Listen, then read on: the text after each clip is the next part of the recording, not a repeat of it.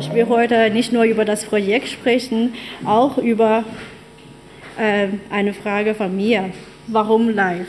Ja, das ist mein Hauptthema quasi äh, heute, weil äh, was versteht man unter Live-Coding? Also Live ist schon nicht mal das unwichtigere Part, also Live und Coding ist ja beide wichtig.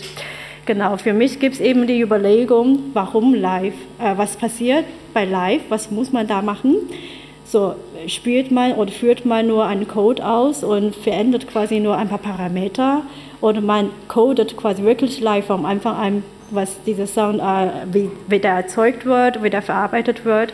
Aber darunter verstehe ich vor allem drei äh, Punkte. Erstens ist Live-Coding wirklich eine, äh, hat einen te hohen technischen Anspruch, äh, nennen das hier mal äh, Virtuosität. Zweite Sache ist äh, die, die Zeit. Eine Zeitfrage, weil für diese Code, äh, für Code und bis man wirklich was hört, das dauert normalerweise schon nicht so wirklich kurz. Ne? Und äh, das dritte Frage, äh, die dritte Frage ist Material. Wenn man zum Beispiel computergenerierte Klänge hat, dann könnte man schon schön das vorher programmieren.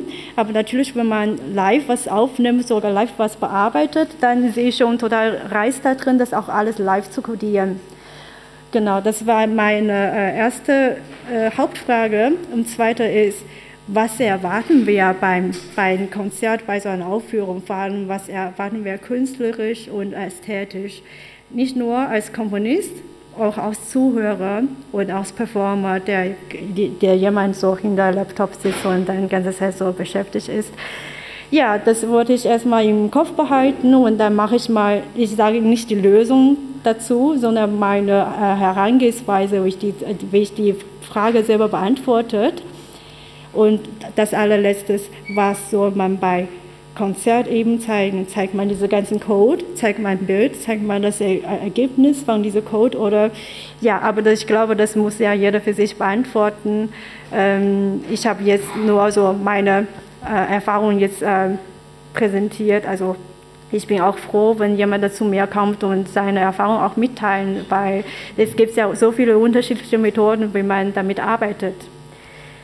So, äh, ich stelle noch ganz kurz unsere Laptop-Ensemble vor aus Leipzig. Äh, der richtig coole Guy hier ist der Rick Busch. Der ist der Lehrer für Musikinformatik. Ich bin der Fake Cool Guy heute. Äh, genau. Äh, in diesem Ensemble gab es äh, damals sechs Mitglieder. Der Dozent und die die, die Frau Raffaella Maria Andrade, die gerade, glaube ich, in Den Haag ist, und Nico Gütel, die ist eine bildende Künstlerin, und ich und Andrea Kleinlosen, der auch Komponist ist und Heaven Song, was heute eigentlich auch ein Stück hatte, aber ja. genau. Und es gab ein Konzert für unsere Laptop-Ensemble mit sechs Spielern. Das war so 2018 im Januar, also fast ein halbes Jahr vorher. Ich war noch im Bachelor äh, fängt auch gerade mit äh, Programmierung an. Also ich bin so nicht so äh, fortgeschrittener, aber ich, einiges kann ich ja heute zeigen. Genau, äh, Shotgun, das entsteht so, wir haben in dem Kurs Super Collider gemacht und diese, äh, das Thema von dem Seminar war grafischer Interface. Und ähm, bevor jetzt wirklich zu Shotgun geht, wollte ich noch ein Vorprojekt äh, präsentieren, nämlich das Projekt Wayne. Das habe ich äh, in Super Collider programmiert. Man führt quasi am Anfang den ersten Block auf und dann man startet die Klang, also man sieht bei Zeile 20 und 21, man startet die zwei Klänge und äh, dann kann man die Werten eben modulieren durch so Y-Set, also kann ich die Frequenzen 1 und Frequenzen 2 live auch verändern. Das war die erste Variation, dass ich wirklich alles live über Code, das bearbeite. Ich nenne das mal eine Starter für mein Projekt. Und dann dachte ich mir, okay, äh, das funktioniert, aber künstlerisch reicht mir das einfach nicht. Und da habe ich äh, eben das Projekt Shotgun ähm, vorbereitet. Ich will, bevor wir das jetzt ganz genau lesen, das Stück ganz kurz mal spielen damit wir auch was hören. Hier der Code auch nochmal. So.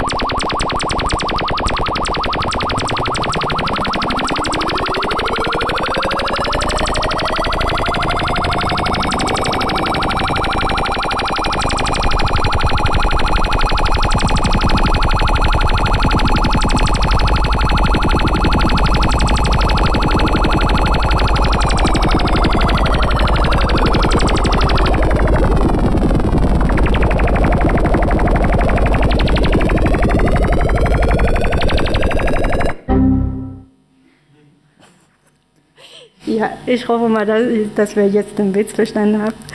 Genau. Das wollte ich noch nicht verraten, weil das steht so schön in meinem Programmtext. Dann wollte ich zuerst den, äh, das Stück erstmal zeigen, damit dieser Windows äh, Warning Tone auch so richtig gut einkommt. Jetzt mal zu dem Stück. Äh, das kleine Stück basiert eben auf die zwei Ideen, diese Shotgun äh, Klänge, was man von Videogames so gut kennt, ne? vor allem bei so alten. Genau, und das, äh, diese Geräusche als Zerstörung, was äh, eben immer aufbaut und das, äh, dieser Witz, dass man einen Windows-Monitor von MacBook kommt. Genau, das, äh, beim Konzert war das ziemlich gut angekommen. Äh, die Leute haben den Witz verstanden, weil wir in Leipzig glücklicherweise oder unglücklicherweise alle MacBook besitzen. Ich freue mich, wenn jemand so jetzt mit äh, Windows Surface kommt, dann haben wir ein bisschen andere Bild auch. Genau, äh, um diese Geräusche äh, langsam aufzubauen, äh, war, war, es für mich mindestens wichtig, dass ich das auch modulieren kann. Und ich mache das hier durch die Mausposition. Und ihr habt auch äh, gesehen gerade, dass ich mit der Maus über die Interface hin und her gehe und für die äh, zwei Interface in senkrecht, da sind die x-Position wichtig und hier wären die y-Position wichtig. Ähm, ich kann das auch mal ganz kurz in Code zeigen, die entsprechende Stelle. So, hier ist mein Interface. Für jedes äh, Interface muss ich ja erstmal das Interface allein erzeugen. Das sieht man hier Top outside, Link outside und so weiter. Und für jedes Interface würde dann noch ein Clown zugeschrieben. Hier äh, als äh, Beispiel habe ich für den äh, Left Outside zum Beispiel einen, einen äh, Envelope-Generator, dieses Line-Projekt von Supercollider übernommen und äh, für diese eigentliche Klänge einen Sinus-Oszillator ähm, genommen. Aber diese Frequenz, wie ihr hier so seht, würde dann live durch Maus moduliert und diese Programmzeile findet man nämlich hier unten hier. Na, ich habe hier die Pointer X, äh, diese Lingling-Projekt, äh, diese, diese Lingling-Objekt passt dann quasi zwei Line äh, zusammen. Also hier, das heißt, ich habe die Mausposition quasi von 0 bis 1 gerichtet, aber für die Frequenzen habe ich die von 1.2 bis 6000 gerichtet. Deswegen gibt es diese Slide von äh, Maus-X-Position eben die entsprechende Frequenzmodulation, was äh, die Frequenz äh, zunimmt. Genau, und das passiert quasi viermal. Und diese Windows-Clown habe ich nicht generiert, das habe ich einfach äh, Internet, YouTube gedownloadet. Das kann man ja in Supercollider ja wunderschön abspielen. Genau hier äh, da wird die, äh, die Startframe quasi festgelegt und auch wann es beendet, äh, auch festgelegt, weil diese ganzen Datei, Sounddatei enthält ganz viele Windows Warning Tune und wir als Ensemble können, könnten äh, unterschiedliche Warning Tune aus, aussuchen und dann brauchen wir nur die äh, Startframe und, ähm, und ähm, genau Endpoint dann entsprechend aussuchen. Dann passiert ebenso von unterschiedlichen Mac-App-Books und Bing, so etwas. Ja, ähm, übrigens, diese Interface äh, fand ich, habe ich so inspiriert von einer südkoreanischen Patchwork. als ich das gesehen habe, hm, cool, können wir gleich mal für die grafische äh, User Interface benutzen, weil das hat ja so eine solche schöne Struktur. Da dachte ich, hm, ja, das nehmen wir gleich. Genau. So, jetzt äh, Shotgun wäre eigentlich schon vorbei, aber für mich gibt es einen Schritt weiter, weil äh, ich habe ja gesagt, machen wir alles live, die Code, oder wir benutzen ein Interface, das für den Spieler, also mindestens für mich als äh, Laptop-Teilnehmer wesentlich einfacher als Code da wirklich live zu verändern und zu lesen. Das passiert ziemlich schnell, dass man bei falscher Zeile an, äh, landet oder man äh, weiß nicht mehr, welche, äh, wenn man schlecht dokumentiert hat, dann weiß man schnell nicht mehr, welche Frequenzen oder was verändert man gerade. Und dann passiert schon einige nicht so coole Sachen. Genau, das ist dieser Interface für äh, eine Spielanweisung für das Konzert, weil ich als äh, Komponistin äh, möchte auch eine Struktur beim Stück haben. Ne? Da habe ich mit den Leuten vereinbart, okay, wir spielen von den 0 äh, bis 15 Sekunden nur oben und die andere Hälfte spielt nur da unten, dass wir diesen Aufbau auch durch Verteilen vom äh, Laptop auch hinbekommen. Übrigens beim Konzert, wir haben keine Lautsprecher benutzt, wir sitzen während, äh, wirklich im Publikum und dann holt kurz vor unserem Stück unser Laptop aus und fängt da zu programmieren und dann die Leute haben so neugierig eingeschaut, was machen die da? Genau. Ähm, genau wie ein Laptop-Ensemble aussieht, wie das Stück aufgeführt werden, finde ich wirklich, äh, es gibt so viele Möglichkeiten, was ich ausprobieren will. Das finde ich bei dem äh, Live-Coding wirklich ein sehr interessantes Thema. Ja, jetzt gehe ich noch einen Schritt weiter. Ich habe ein Stück letztes Jahr komponiert für Solo-Violin äh, und eine LED-Lichtinstallation mit Live-Elektronik auch. Ja, die LED äh, würde dann quasi eine Animation zeigen. Diese ganze Animation habe ich mit äh, Eric Busch, dieser richtig coole Guy, äh, zusammen programmiert. Und das, ähm, ähm, das sieht also ich habe hier auch, auch Englisch geschrieben, das habe ich mit ähm, Eric Busch quasi zusammen konstruiert. Und er hat die Hauptprogramm in Python geschrieben und ich habe diese Max Patch dazu gebaut. Und wie das funktioniert, gehe ich noch weiter, aber ich wollte das Projekt auch ganz mal kurz vorstellen, weil äh, wir wollen das weiterentwickeln und da wollen wir die äh, Sensortechnik auch einbauen, damit wir zum Beispiel bei einer Live-Performance für die Spiel äh, Instrumentenspieler auch gleich die Sensor in die Hand gibt, dann können wir die Animation gleich durch die Sensor steuern, äh, steuern. und auch ähm, zum Beispiel, wir können ja die Klänge von Live gleich für die Animation benutzen, da sind wir noch dabei. Das heißt, äh, bei diesem, bei diesem äh, Nirvana-Stille, das heißt, es ist alles vorprogrammiert. Ich rufe nur beim Konzert bestimmte Events aus und das sieht so aus. Bei einem, äh, das war ohne Animation jetzt, zum Fangseite. Genau, das war ein davon. Ein, äh, eine Animation davon heißt ja auch Range of, was, äh, was anderes. Genau, dann wollte ich noch von einem Stück ein Video oder drei Videos zeigen, kommt drauf an, wie das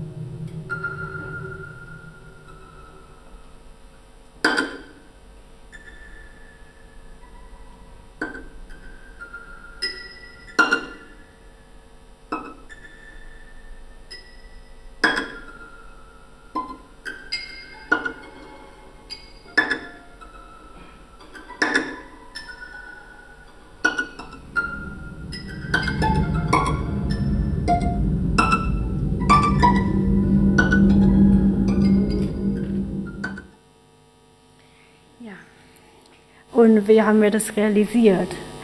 Hardware betrachtet haben wir diese LED-Wand, was wir selber gebaut haben. Da haben wir noch ein Raspberry Pi für die LED-Control, das heißt Audio-Control-Programm und Video-Control-Programm laufen auf zwei separaten Rechner. Und habe ich noch mein MacBook für die Audio-Control benutzt. Und Software haben wir einmal die LED-Programm, Written Python, äh, in Raspberry Pi laufen lassen wir haben zwischen dem MacBook und dem Raspberry Pi noch ein Ethernet-Kabel und dann sind wir eben durch die UDP und äh, alle so Events aufrufen machen wir über die OC-Adresse. Die sehen nämlich so aus. Äh, ja, genau. Wenn wir zum Beispiel eine bestimmte LED an, an und ausschalten, dann müssen wir bei ähm, einer dieser OC-Adresse LED-Events an und auf eben die entsprechende LED-Index und äh, Brightness schicken. Bei auf müssen wir nicht, weil auf ist ja gleich null. Bei an können wir auch definieren, wie, wie wie, äh, wie hell diese LED leuchten soll. Und für mein, mein Stück gerade eben haben wir hauptsächlich diese Group Event Range Job benutzt. Da müssen wir halt die Layer von den LED angeben und ähm, müssen wir die Gruppe auch noch angeben. Die können wir in MaxPatch auch gleich definieren, welche Gruppe das sein soll und aus welcher LED die Gruppe entstehen und die Duration, wie lange diese Regentropfen tropft und die kann ja schnell und langsam tropfen.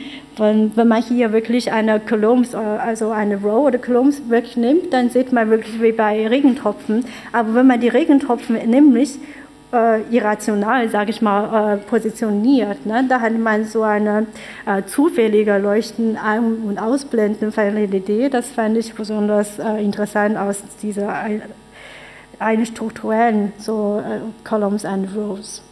Genau. Das heißt, bei diesem Projekt bin ich dann eben dabei, nicht mehr alles live zu machen. Bei live rufe ich nur die Funktion, was wir ja schon programmiert haben. Ich rufe die nur auf und lasse die auffüllen. Deswegen meine Frage heute live. Was macht man live? Ja, das äh, für mich ist wichtig, was am Ende für Produkt entsteht.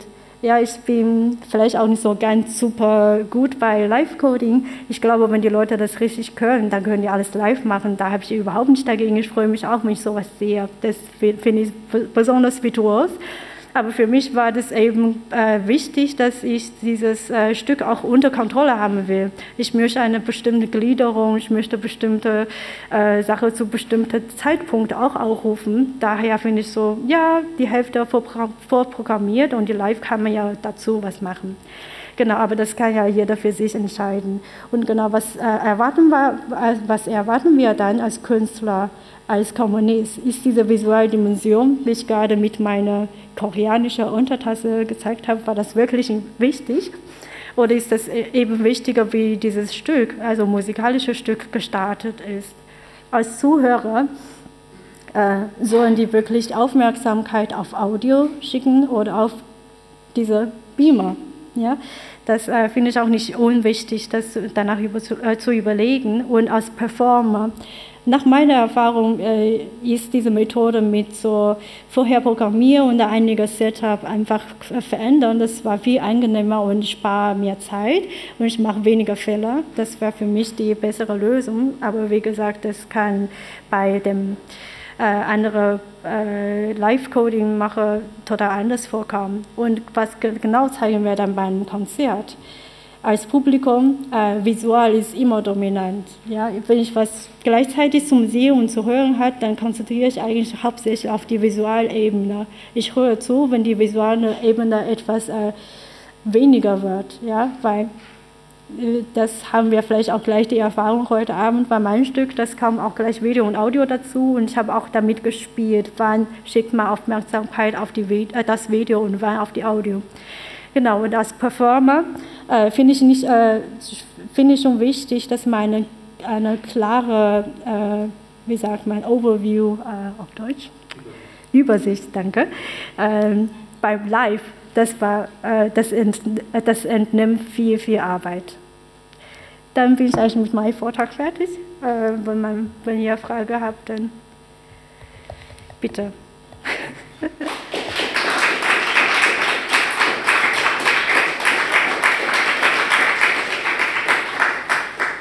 Vielen Dank, Junio, für den super Vortrag. Klasse. Ähm, Gibt es Fragen aus dem Publikum? Are there any questions coming from the audience? Yes, over there. Ist die Farbigkeit abhängig äh, vom, vom Ton, von der Höhe oder von der Intensität? Mhm. Oder hat jetzt zum Beispiel eine, eine Note, nehmen wir mal äh, C, D oder so, haben die bestimmte Farben? Das kann man machen, habe ich auch nicht gemacht. Äh, wo, wonach richtet sich denn die Farbigkeit? Ah, Die Farbigkeit habe ich als äh, Künstler dann sch- entschieden, so finde ich blau passt zu dieser St- Stelle Ah, von der okay. Musik, da habe ich so entschieden. Aber ich finde es auch nicht, äh, finde ich eben gut die Frage, weil ich kann noch mal zeigen, was das war. Es war Ping-Pong-Bälle. Die haben wir aus, aufgebohrt, ein Löcher gebaut, genau die Ping-Pong-Bälle. Und äh, LED, was wir da haben, das ist eine besondere LED, weil äh, die meisten LED-Streifen, die, äh, die, die kriegen für eine bestimmte Strecke immer die gleiche Information. Man kann die nicht einzeln aussteuern. Da müssen wir die extra besorgen. Dann, die haben drei Inputs. Eins ist für On und Off, für On und Aus. Zweitens ist für die Farbe. Und drittens ist für die Brightness, wie hell und wie dunkel. Das müssen Sie alle als Information bekommen. Und zwar jeder einzeln. Jede LED haben wir quasi dort gesteuert. Wenn man äh, ein bisschen näher schaut, dann sieht man eigentlich zwischen den Pimomos, da gibt es auch noch weitere LEDs. Und man kann bei Faltencode nämlich die Step Size, diesen Abstand nämlich äh, anders, anders stellen. Man kann zum Beispiel einige Bilder oder Animationen bei dem LED mit Ping-Pong-Ball äh, darstellen und die andere eben ohne Ping-Pong-Ball. Das kann man auch machen. Man kann diese zwei Ebenen auch benutzen. Aber die Farbe habe ich eben vom Audio aus gesehen, okay, das passt jetzt besser, dann nehme ich die Farbe auch. Aber das können wir natürlich auch von dem Audio hier äh, beeinflussen. Das können wir mal probieren. Ja, Okay, over there's another question. Ähm, ja, bei deinem Stück äh, Shotgun, ja. das hast du irgendwie gesagt, das basiert auf einem Computerspiel, der Sound. Also war das jetzt sample-based oder eigentlich äh, hast du uns gezeigt, dass du den Sound direkt erzeugt hast? Oder Äh, genau, das habe ich da jetzt die erzeugt. Das habe ich im Super Collider erzeugt. Wenn du dich für, diese, ähm, für diesen ersten Shotgun-Klang interessiert, dann können wir nochmal ganz schnell reinschauen. also Ähm, wieso hast du, hast du das Shotgun genannt in Bezug auf Videospiele? Ach so, weil äh, das ist eigentlich so eine äh, Geschmacksfrage. Ich, für mich war, also mindestens aus meiner Kindheit kenne ich vom Videospiel diese Piu, Piu, Piu, Piu vom Shotgun. Daher habe ich das so genannt. Ah ja, okay. Ja, vielleicht bei dir klingt Shotgun vielleicht auch schon etwas äh, realer, so wirklich bei Shotgun so. Aber für mich, ich, ich habe die, an die alten Videospiele gedacht. äh, Da sind die Shotgun wirklich so ziemlich süß. Ja, aber die sind alles hier als ähm, Generator erzeugt, also Oszillator und äh, Envelope-Generator und so. Ja, die sind nicht auf Sample Basis. Okay, are there any more questions? Then thank you very much once again, Junyu Guo.